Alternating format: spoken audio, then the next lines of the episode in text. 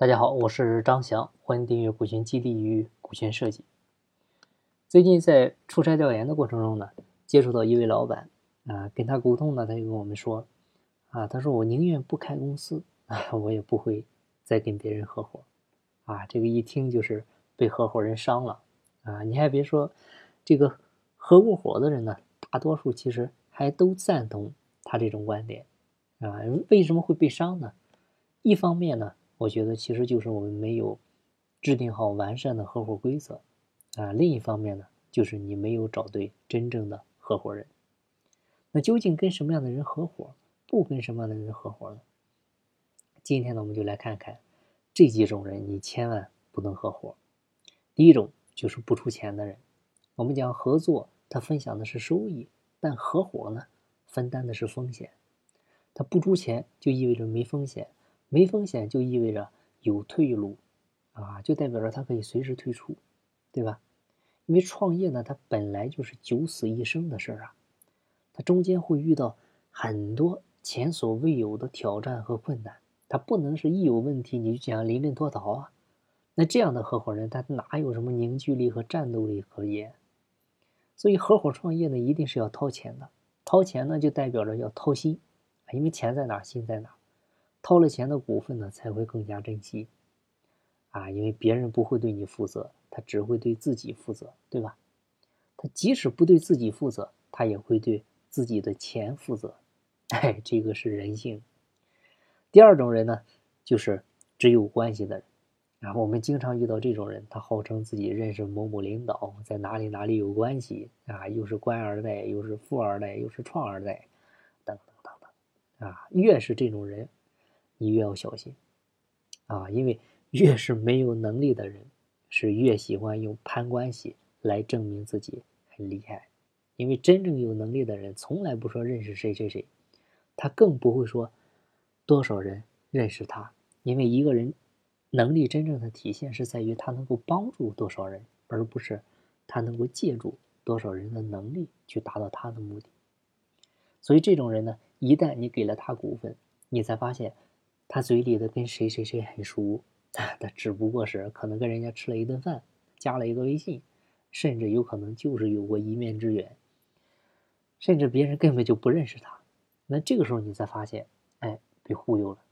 而且这种人呢，通常是成事不足，败事绝对有余的啊！如果你跟他的关系处理不好，他搞起你来真的是没有下限的。第三种人就是只有资源的人。啊，我们讲，小老板呢是做产品，啊，企业家呢是做整合，那整合什么呢？整合的就是资源。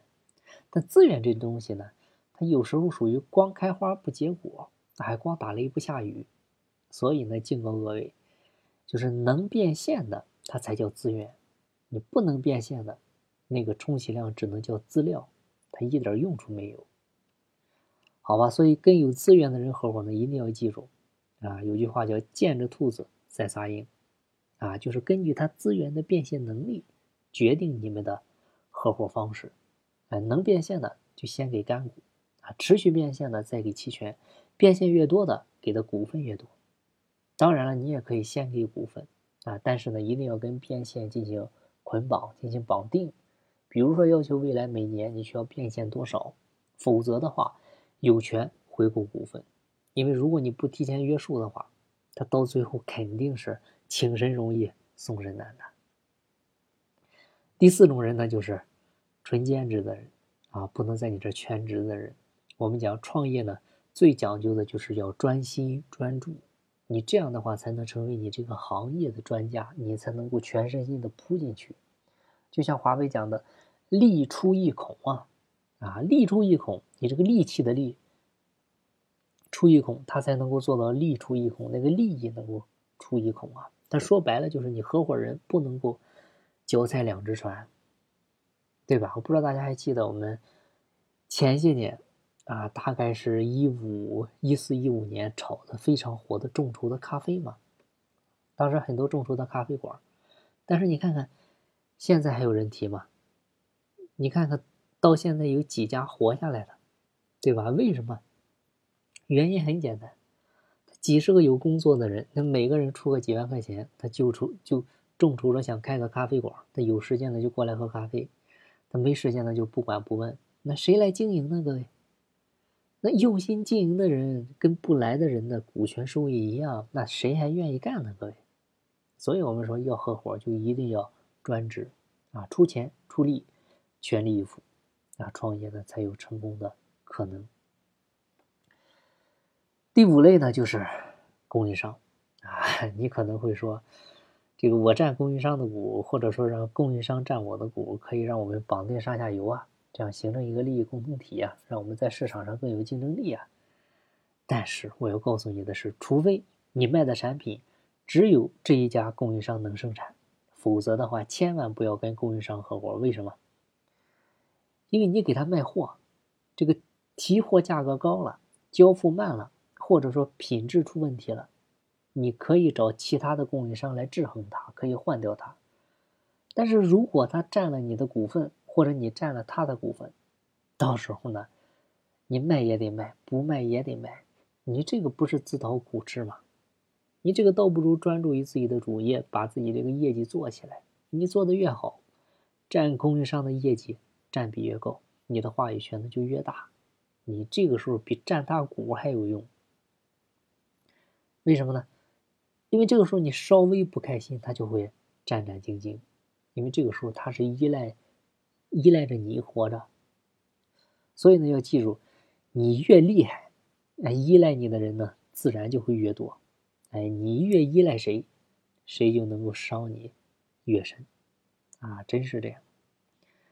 然后第六人啊，第六类人就是急功近利的人，啊啊，就是。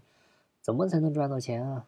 啊，他不是天天眼里盯着钱啊，什么赚钱做什么，赚钱呢是你把事儿做好了的一个自然反馈，对吧？你这个事儿做成了，这个名和利呢，其实自然就有了。但是呢，有太多的人是急功近利的啊，着急去赚钱啊，不惜的做了很多伤害客户，对吧？伤害员工、伤害公司、伤害品牌的事儿。你这样做的话，或许。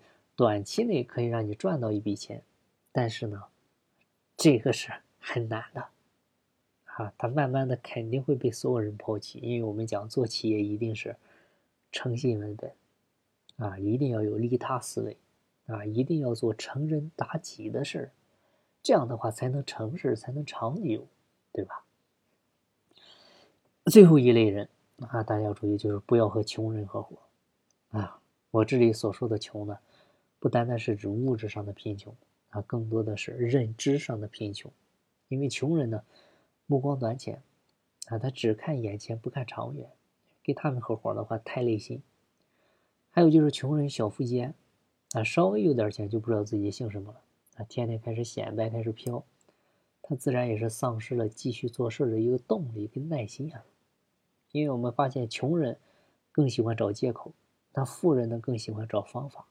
很多穷人遇到问题呢，不是先去解决，而是什么？而是抱怨，啊，甚至是对人不对事儿，他严重会破坏合伙人之间的和谐的。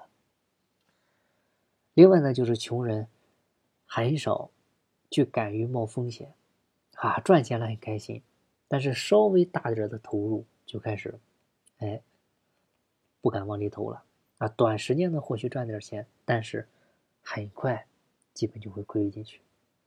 另外，你发现没有，越是穷人，越喜欢享受，啊，有点钱就先想着怎么去改善生活，但是富人呢，更多的喜欢去奋斗，他有了钱会继续投入，啊，投入到学习，投入到再生产，因为他知道这个是长期的一个战略投入。